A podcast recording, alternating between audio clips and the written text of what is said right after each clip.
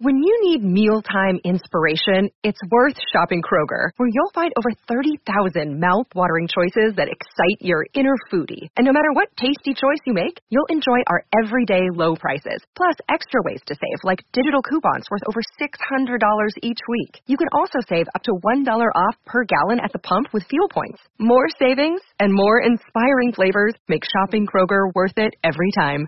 Kroger, fresh for everyone. Fuel restrictions apply. Do you ever wonder what therapists talk about over coffee? Well, we're three clinical psychologists Dr. Diana Hill, Dr. Ray Littlewood, and Dr. Debbie Sorensen, and we'd like to welcome you to Psychologists Off the Clock. In this podcast, you'll get a glimpse into the books we read, the research we think is interesting, and the ideas from psychology that we use to thrive in our own lives. Our webpage is www.offtheclockpsych.com, and there you can find resources we mention in this episode as well as other podcasts we've posted.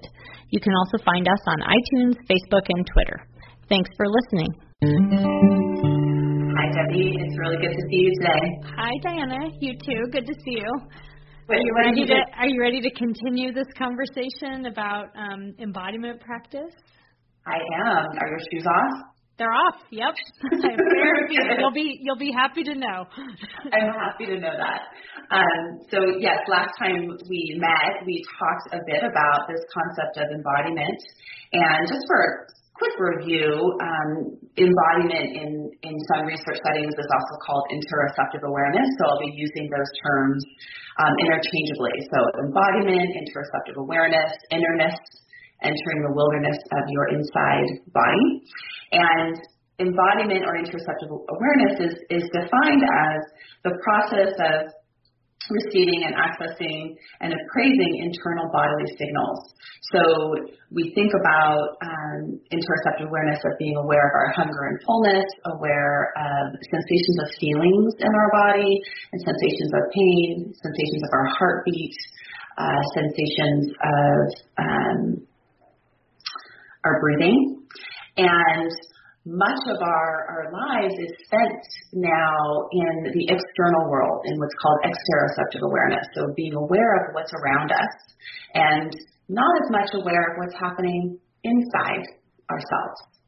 And I think that it could be really helpful for us to have a bit of a return to the inner world. And this may also map on to helping us um, with psychological problems um, as well as physical problems. Mhm. Mhm.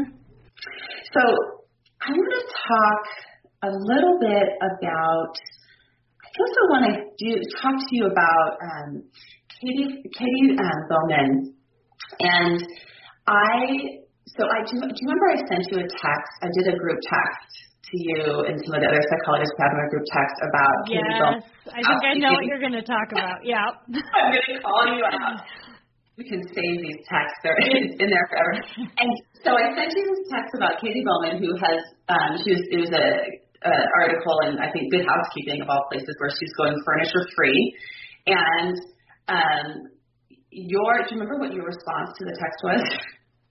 I said I said something like I can't decide if that's what did I say? If that's Because like, that's really cool or really uncomfortable. yeah. I was like, I mean, sometimes I like to just plop down on the couch. I'll be honest with you. she put in like a jungle gym or something, and I was like, I don't know about that. I mean, I respect that she's really giving this nutritious movement thing her all, but I just don't see it happening. Just wait till you come to Santa Barbara. I don't know. You- Um, Have you done this, Diana? So we are in the process. So I have been in the process of um, sitting on the floor in my home exclusively. Like I have not sat on a piece of furniture in my home since the new year. And I am a devotee to this. And I'm going to explain why and how it relates to embodiment, as well as explain why a little bit of this attachment to comfort that we have, which is actually causing us a lot of problems. Okay, So- I don't know if I want to hear this. I'm sitting on a chair right now, and I'm like, I know oh you no, are. oh And no, I'm busy. And here it comes. um, okay, so let's just start. Let's just do this in a like in a practice embodied way, so that then we can maybe understand it a little bit better. Okay. Okay. So to have you get out of your chair, and anyone that is listening, get out of their chairs. All right. Okay. All right, And I'm up. what, what I want you to do, and I wish I could see your whole body because it's really helpful for me to see you in doing this. But um, We're on I Skype for those of us who are listening. So Oh, you can only see like about from my belly button up. Yeah. Um, but what I want you to do is I want you to just get down on the floor as if you were going to sit down and play with your kids, and just don't think about it. Just just get down, but have enough awareness to notice what you did to get down. Okay. Just get down quickly, All right. and then push yourself to get go get yourself back up. All right. Okay. Tell me what you did physically to get down and to get that. So I just did a kneel. Da- I like kneeled down on one knee, Mhm. and then I sort of plopped down. I guess Okay. Did you use your hands to get down? I did not. You didn't. Can you do it again? Wanna That's just because my hands are a little cold, so they're kind of inside my sweatshirt. So I kind of. Okay. I don't know if I normally would, but can you see me? I can Mhm. move my Skype camera. Yeah. So you so you got down um, and kind of plopped to the side and then got back up.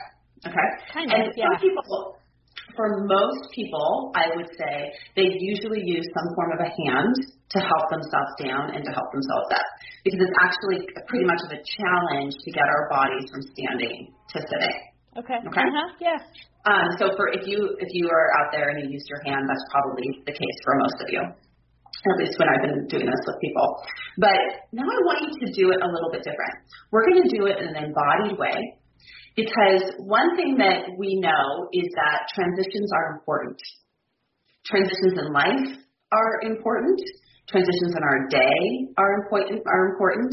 And transitions are often the time when we become disembodied we leave ourselves. So if you think about what are some of the biggest transitions in your day for you, Debbie? Like getting up out of bed, Uh huh. leaving the house, Yeah. uh, coming back to the house, going to bed. And yeah. And why are those transitions important? Um. Well, coming and going, changing state, like from awake to asleep. Yeah. Um. Pretty significant. You're going from like conscious to not I mean, unconscious Right. to conscious. Right. Yeah. Yeah. Uh huh. Hello, self. Active to inactive. Um, hmm Yeah. What about what about inter- what about interpersonally? How those are those important? What do you mean? Like coming home and going. Oh yeah. I mean, you leave people. Yeah, you greet people. You leave people. You're reunited. Uh huh. Yeah, very important in how we leave and how we come back, and even just that transition time of the early coming back. And our children are so embodied that they're very aware of it. Mm.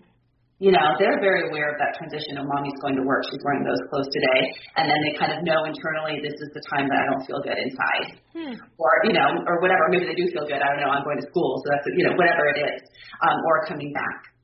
But transitions are important. Likewise, when we're waking up and we're coming from sleeping, which is a very sort of deep place in ourselves, into an awakened state. And more often than not, we're not paying attention to that transition either. We're not paying attention to how we're getting out of our beds. We're often grabbing our phone and putting the first, you know, opening up our phone and looking at something on our phone first thing and having that visual stimulus be the first thing that we see in the day.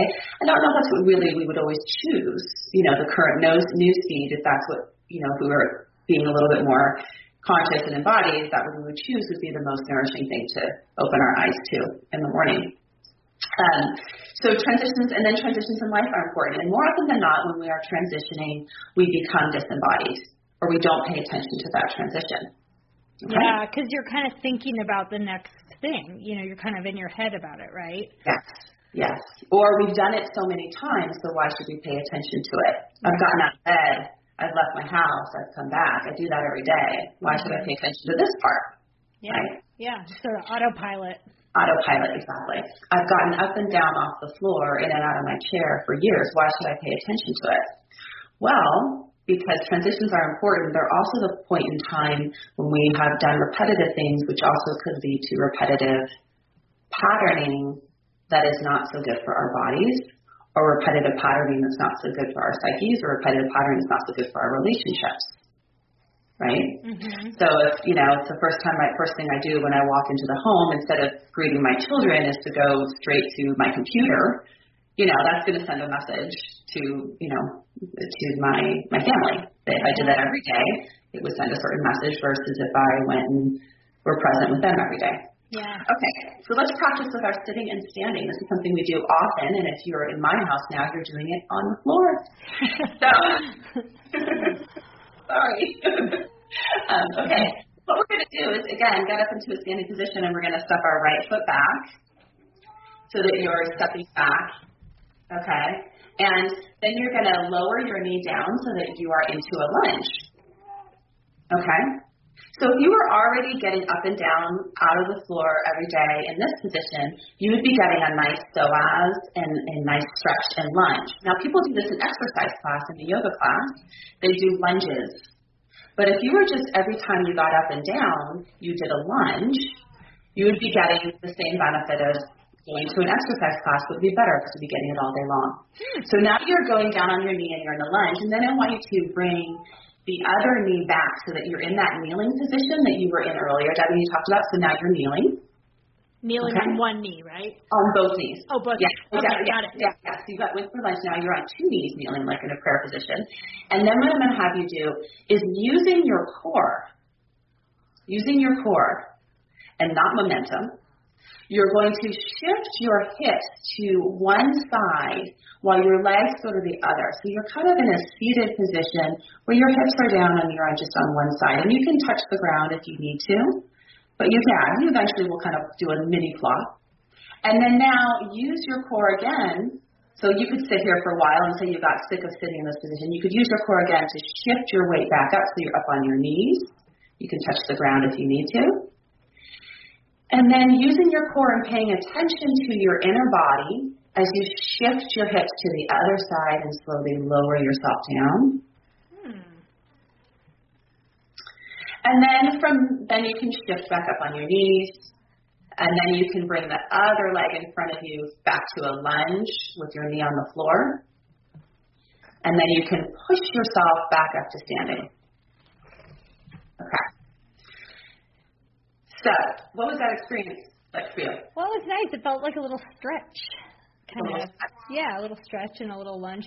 My cat enjoyed it. I don't know if you could hear him meowing, but he showed up because he saw me, you know, playing around on the floor. Yeah. Yeah. Okay, so interesting. So so what why am I talking about this? Why I'm talking about it is you are sitting in a chair, up and down out of a chair most of your day. But you're missing out on this little stretch, core activation, um, you know, psoas, strengthening in the legs that you could be getting it just if you were embodied and getting up and down off the floor. And if you did that all day long, you wouldn't need to go to a yoga class because you'd be doing what humans are designed to do, which is just move in their bodies, mm-hmm. right? Yeah. Now, what if we could take that same principle to other transitions in your life? So what if you were to enter into a transition of leaving your kids? but you were doing it in a conscious, embodied way, or a transition of waking up out of bed and doing it in a conscious, embodied way. You may not have to do a 20 minute meditation later. If you wake up and you, the first thing you do is put your hands on your chest and breathe in your body. And then you move your legs over to the side of the bed and you sit on the edge of the bed and you breathe in your body and you stand up and you do a mindful walk, you know, and you, you do an embodied awareness upon that transition time, right? Or what if you were to do an embodied awareness around these transition times with your, your spouse, right? So this is how we can actually build embodiment into a lot of the things that we're doing is to kind of make up for sort of like the multivitamins that we're trying to take to make up for if we were embodied and, and practicing in our bodies in our lives in a conscious way, we would need to take that multivitamin later to that. Yeah. I don't need quality time with my kids because I'm just if I if I am just having quality breakfast cereal with my kid. You know? Yeah. Versus rushing around while the kid eats the cereal. It's just part of your day. Yeah. Well, and I was thinking about what you said about getting out of bed in that different way than, you know, just the autopi- autopilot version and how different that is than when you, you know, jump up in a rush, not thinking about it, you know, checking the news mm-hmm. on your phone or whatever and all the doom and gloom that's going on and just how what a different mindset you'd be in to start your day in that way. Mm-hmm mm-hmm. or to have those little moments throughout the day. Right. So practicing getting back, am I in my body? And also, in particular, paying attention to transitions is one, one practice I want us to think about. And if you want to sit on the floor, you could benefit from that too. Yeah. Um, I'm still keeping the couch for now. I'll get back to you. Okay. we are in the process. But I like the idea, you know. right. Um, so really, we're getting a low dining room table so that we can all, like it's a coffee table basically. We're going to sit around a coffee table for oh. our eating. Um, that's fascinating. I'm really that's interesting. Let's talk a little bit about um, another um, idea, which is one that I've been using a lot in my practice, which is the idea of talking about problems. And so, as a therapist, you know, you know, that's actually if you ask my kids what what does mom do for a living, she said they say, well, she talks to people about their problems, right? And this is often you can sit down. Sorry, I'm sitting down. Now I feel bad for sitting. That's okay. no, no, no. So talking about a problem is different than relating to our problems differently. And I'm not going to have you sit long because I'm going to do another exercise around this. But more often than not, what happens is that we get into, we talked about this in another episode, the default mode network of our of our brain around around problems, which is we come in with this, you know, sort of a, a problem that we want to work on in therapy or maybe a problem in a friendship that we want to talk to our friend about.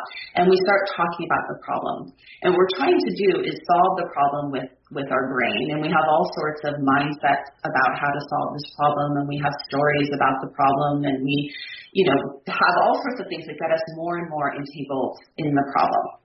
Has this happened for you as a therapist? Oh are you kidding me? Yeah. As a therapist and as a person. I mean it's like you sit there and you fret over it and you worry and you problem solve it and you go around and around and around and around and around with it. And I do mm. it and my clients certainly do it in therapy. Yeah. Definitely. And for some of us, we know we know that problem that's that we've had for years and years and years, right? It's like the same thing. Yeah. That keeps coming back, and we've talked about it a million times. And after a while, we could just like, you know, press play from you know a year ago when what we were saying around it, and we're back we're back here again, the same mm-hmm. problem. And so using our brains or our minds to try and get out of a problem of the mind isn't always the most helpful thing. But actually using our bodies and being able to relate to um, to to what's happening in our bodies in a different way can actually shift the problem. Mm-hmm. So here's an example that I've been using with in our practice, uh, in, in my practice with clients around this. So do you have anything um, around that is about like 10 pounds, like maybe like a few books or um, do you have anything that's sort of heavy? And you, this is where we can pause and go find something that weighs about 10 pounds. Okay, pause. okay. Well, I don't know. I just grabbed that. What? what? What did you?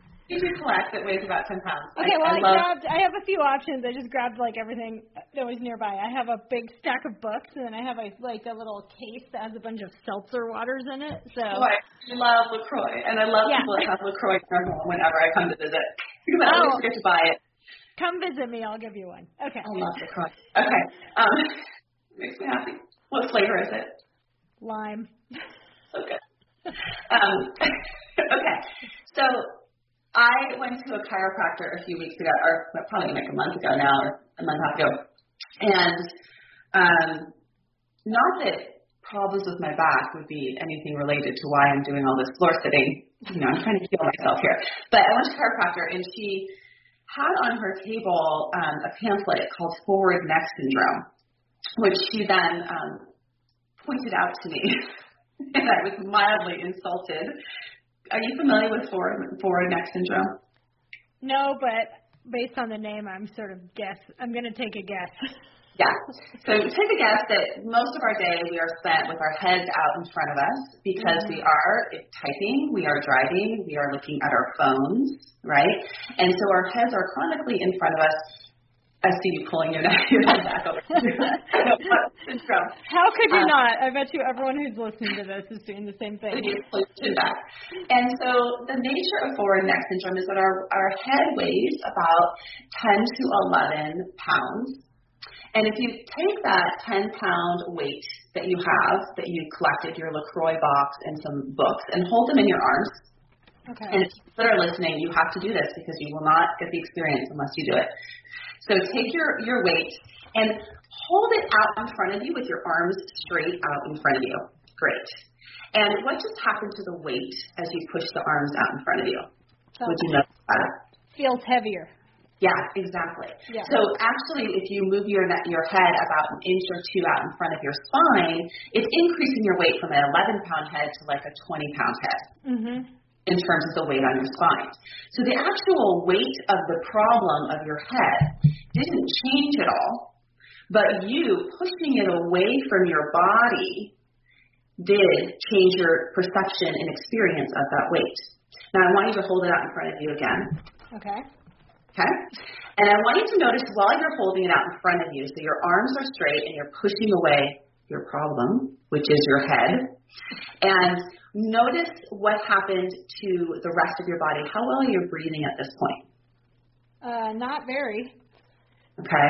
So if you were to kind of. Feels like kind of restricted, I think, my breathing. And what happened to the rest of the muscles in your body? They tensed up, like the in my sh- shoulders and upper back. I felt it sort of tense. Mm-hmm. So as you're pushing it away, everything in your body is starting to tense up around it as yeah. well. Mm-hmm. Right. And if I were to come around and kind of like tickle you under your arms, how well would you be able to handle a tickle? I'd probably whack you with this case of LaCroix. Yeah, what are you doing, right? right? We've all had that experience, right? Yeah. So when we're relating to our problem this way, so say this is your relationship with your mother, or the fact that you can't have kids, or the chronic pain in your foot, or your anxiety around um, eating in public, or whatever it is, this thing that's been around for a long time more often than not, what we do is we try and get rid of it and push it away, and we actually don't even want to look at it, so we kind of push it away, and we probably would look the other way too, which is even worse for your alignment of your spine. Mm-hmm.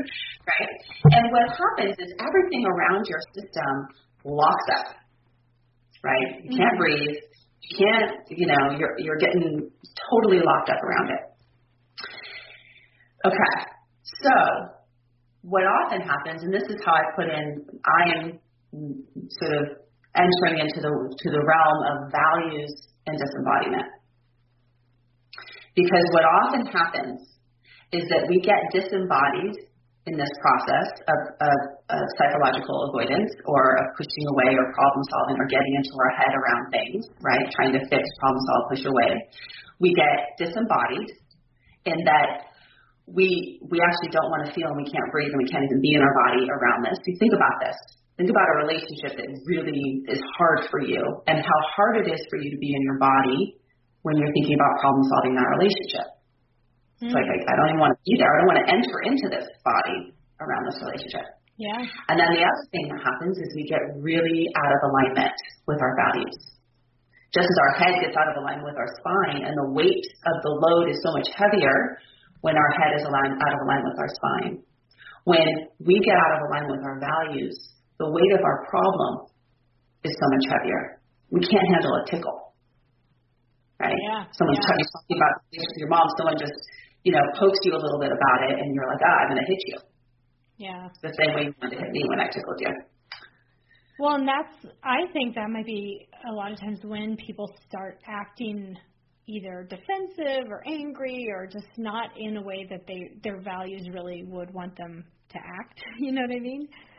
Right. Right. So again, talking about our problems, problem solving our problems, trying to get rid of our problems, all of that is part of that constellation of sometimes pushing away. Mm-hmm. And the alternative is an embodied one, which is if you were to take that, you're going to get really strong after this episode. I know I've never heard a podcast quite like this before that involves so much effort. Client. um, okay. So hold the hold the weight out in front of you. Okay, got it. Okay. Now here's what I want you to do is I want you to get aligned with this weight and embody around it. So hold it in a way that would be particularly uh, good for you, in alignment for you. You're kind of wrapping your arms around it, which feel mm-hmm. yeah. So you're wrapping your arms around it. And from this position, can you go in your body and notice how well can you breathe in this position? Fine, yeah. How how tense are the muscles around um, it? Not very. No, it feels kind of like a hug, like sort of cozy. Yeah. Mm-hmm. Cozy hug. Okay. And if I were to come up and tickle you, would you want to hit me? No. oh. Right? right? And notice that we did not change the weight of your load mm-hmm. in any way. You're still carrying the same 10 pounds, but you're carrying it differently. You're carrying it in a more aligned way, in a more embodied way, in a more, I would say, just to add it because we've had it in every episode, self-compassionate way. and and it, it changes how you relate. Yeah. So that is the practice of embodiment. When we are in our body, notice that I didn't tell you how to hold it. I didn't say, oh, you should just invite your mom for dinner, and then that will solve your relationship issues. I did not tell you how to hold it. I asked you, what is your wisdom around how to hold this load mm-hmm. that would be more aligned and embodied for you? And you knew intuitively what fit. And you would know probably that over time that you may want to shift it to another position. You'd hold it a different way. You'd put it on your shoulder. You'd move it around. It is flexible, mm-hmm. leading to this to this thing in a much more flexible an embodied way. Yeah. I've already sort of, I know, even before you said that, I noticed I had sort of shifted my weight around a little bit, just sort of automatically. Yeah. Exactly. Okay, so the first thing we talked about was transitions being important. Second thing we talked about is how we carry our loads. And then the last thing that I want to talk about is the embodiment check-in, which comes directly from um, Forbes. And she did a lot of this in the workshop that I was um, at with her in a lot of different ways. And talks about sort of five, no, sorry, seven different um, things to look at in um, what she calls a practice lab, which is the practice lab of our bodies. So when we do an embodiment check-in, it's asking really that question am I in my body? The question that I asked at the beginning of the last um, episode. So we start with closing our eyes, and she has us close our eyes because there is so much nervous system activation going on all day long from our into our visual cortex. We are taking in so much visual information, and we're taking in more visual information than we ever have. Think about Instagram how much visual information that your yourself is processing. And some would argue that all that visual information is also contributing to not being in our bodies, right? Because if we're in the visual system, we're in that exteroception, not in interoception. Mm-hmm. So it's helpful to close our eyes, and some, for if you're lying down, it's helpful to put a pillow or pressure on your eyes because there's some um, evidence to suggest that putting some pressure on your eyes creates an oculocardiac reflex, which actually decreases your pulse rate and is associated with sort of a calming effect. So using an eye pillow, and actually you can just even notice that right now if you close your eyes and then put your hands over your eyes, how it actually changes your um, awareness of your body. You get a little bit deeper inside. Did you notice that? Getting yeah. a little deeper inside? Yeah. Mm-hmm. So start by closing our eyes and then the question is, am I in my body right now? To what degree am I in my body? What is the energy level in my body?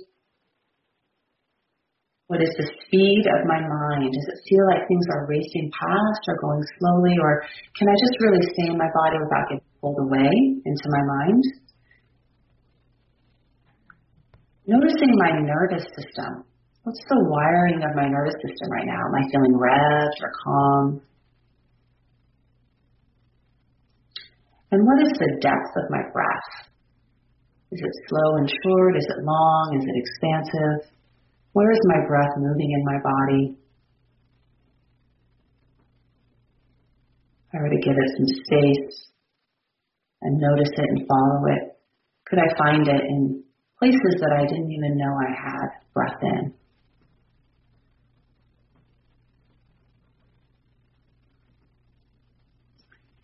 Where is there pain in my body? So asking ourselves, you know, are there sensations of discomfort or pain, and can I just bring awareness to those and notice them without getting into that categorical place with it? Just noticing the sensation of the pain. As if it were a texture or color, movement. Pain and sensations also often have a movement to them, a weight to them. And then what is the emotional tone of this body right now? Can I just notice that weather system, what it feels like in this body? And then we come back out again by opening our eyes, which brings back that visual stimulation again. So that's the embodiment check-in. We did a couple of them in our last episode, but just to break it down into those steps of some of our embodiment, sort of some of the places that we check in around, which can be particularly helpful in getting into our bodies. I would say another question that um, often that I will do when I'm working with clients with eating concerns or issues is, what is my hunger fullness sensations like right now? Where are they at? Mm-hmm. You know, where do I feel them? What is their intensity? Can I check in with myself around that, around my energy levels and how that relates to my hunger fullness, things like that. Mm. Um, and for some people, this may be really challenging to go inside. You know, if you're working with someone with bipolar disorder that's in, uh, you know, hypomanic episode, that is not a body that is wanting to go inside. So we may keep our eyes open and try and go inside or go inside in shorter ways. Um, so it's, it, you need to titrate this based on, you know, where you're at and contextual factors as well. Hmm. Mm-hmm. Um, another thing that can be helpful is to practice the embodiment of some of the things we've done before, like doing a slow mo- a slow movement or slowing down a movement and noticing yourself in your body in slow movement, attending some kind of class like a yoga class or a Tai Chi class where embodiment is part of the, if you find a good instructor, they're cueing you to enter into your own wilderness as opposed to cueing you to what your wilderness looks like. So they're not pointing out all the species and telling you what everything is. They're saying, go look at some flowers and, you know, tell me what you find. Mm-hmm. Because that in itself, as soon as someone is telling you what to do in a mindfulness exercise, they're putting you into that default mode network. They're creating a, a mindset of, of what you're looking for. Mm-hmm. And this is much more of a process of discovery as opposed to looking for anything in particular. You'll be surprised. Um, and then how how I'm doing this in my in my own practice is that um, as I mentioned before, I'm really trying to do more embodiment breaks in my therapy sessions uh, for multiple reasons. One is that for the health of the therapist, we should not be sitting in a chair for 50 minutes, six clients in a row. It's not good for our bodies or good for our own disembodiment. I think a therapist needs to be embodied to be able to do their best work and also healthy and not in, in pain or discomfort. Hmm. Um, and so it, it is important for me to be to getting to be getting up and down um, more in my sessions, to also help myself get embodied and, and modeling that to my clients. So what that may look like is we may stand up and do an embodiment practice like we're doing right now. I may do a physicalizing practice like that books exercise and say, okay, this is your, you know, paper that's due for your, you know, undergraduate class. This is the load that you're carrying. How can we carry it differently? And then translate that into a behavioral practice after, after we've done the experiential or physicalizing practice. Uh, we will go, I've been going outside, taking people out barefoot to experience what a tender foot feels like on a rough surface. And that is often like, okay, this is what it feels like in your relationship when you're entering into a new territory that you haven't been in in a long time. And you're doing it in a, in a new way that we haven't developed the muscles and the, the flexibility and all of that. And that's why it feels so tender. But it doesn't mean don't do it. It just means we have to be doing it with consciousness and awareness and kindness and slowly so that you work your way up to it. Yeah. So using a lot of metaphor of the body as as a means to understand our psychological self and moving back and forth and seeing less, I guess I'm seeing less and less of a barrier uh, or distinction between the body and the brain and the mind. Mm-hmm. You know, mm-hmm. and I think the research is, is definitely pointing to that.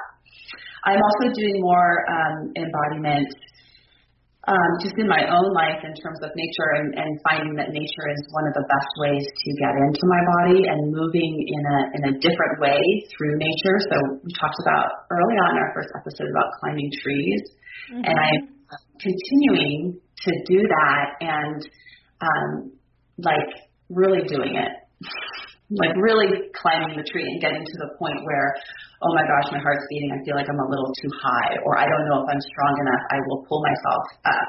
And that is getting into my body and my physical self and also my emotional self in a different way. So entering into a willingness and creating some neuroplasticity there huh. uh, around things that when we're kids, we do a lot of that. But as we get older, we stop and we move into our comfort zones. Mm-hmm and we get more and more and more comfortable. But in getting comfortable, we also develop weaknesses mm-hmm. because neuroplasticity is the way that our brains are remain young and, and plastic is by doing, like you said in the aging episode, doing new things. Yeah. And so this is one way to do new things. Also thinking about ways to get more embodied just in our um, everyday lives. So something like, you know, with my kids, instead of just buying nuts, we got nuts and like in the shell nuts so that they, you know, cracked them with a rock, cracked them with a nutcracker, and actually had to use their bodies to get the nut out and have the experience of what is it like to use my body to get a nut out of the shell. Why is that important? I think it's important because that's that's well, there's all sorts of stuff on grip strength and how we're losing grip strength as a culture, but also just about the process of figuring something out, learning about, discovering, and it's it's in a in a in a way through our bodies, um, which is different. Yeah. Have you ever seen that animated film WALL-E? Have you ever seen that? Well, uh. Uh-uh. So it's future and there's robots and all that. It's actually a great movie, but the people are off in space, so their bodies can't support themselves anymore, and so people just ride around on these like floating recliners, and food just kind of they like uh-huh. push a button and a hamburger appears and then a we're not drink appears. kind of we feels not, sometimes like we're headed that direction, right? We just we are not. Yeah, we do not yeah. have to turn pages of a book because goodness, that would just be a little too much effort. Yeah, it's kind of a bleak view of humanity. So let's hope it doesn't doesn't go quite or that far. Get into the wilderness of your own body and nature and try some new things and notice the delight in that your expectations about what's comfortable or not are expectations that your mind has placed on limitations your mind has placed on experiences. Mm-hmm. You know, it's uncomfortable to sit on the floor. I'd rather sit on the couch, but then I drive for 20 minutes to go to my yoga class where we sit on the floor for an hour. you know? Good point, yeah. but I just sit on the floor and then you're with your kids and you don't have to get in your car. Um, so, yeah, just thinking about things in a different way. And thank you so much for being my guinea pig with this, Debbie. You did such a good job. Well, thank you. It was interesting, and you know, like I said, I've never. I listen to podcasts, and I've never heard anything quite like this. Where that was, you know, quite so uh, experiential. Ah. So it was fun. Thank you. Good. Now, maybe I'm wondering if maybe plopping on the couch all the time and really the way to go. This is called awareness. I know. Now I'm gonna have to try the floor instead every once in a while. So just try yeah. it. Just, just yeah. and that that's that's actually the best thing you can do. Don't be static in one position in your life or in your body, and you'll yeah. be good. Okay. And then just ask you one more time. Last as we close, am I in my body? Climb back in if you climbed back out, and then get into your body. Find your breath. Find yourself in there your knowing self, the sensations of your body. And as you open your eyes, keep that one eye in and one eye out. All right. Thank yeah. you. Okay. Thank you. Take care. You too. Bye bye. Thank you for listening to Psychologists Off the Clock. You can find us on Twitter, Facebook, and iTunes. You can also find us at www.offtheclockpsych.com. That's offtheclock, P-S-Y-C-H.com. Music by John Gu and Susie Stevens.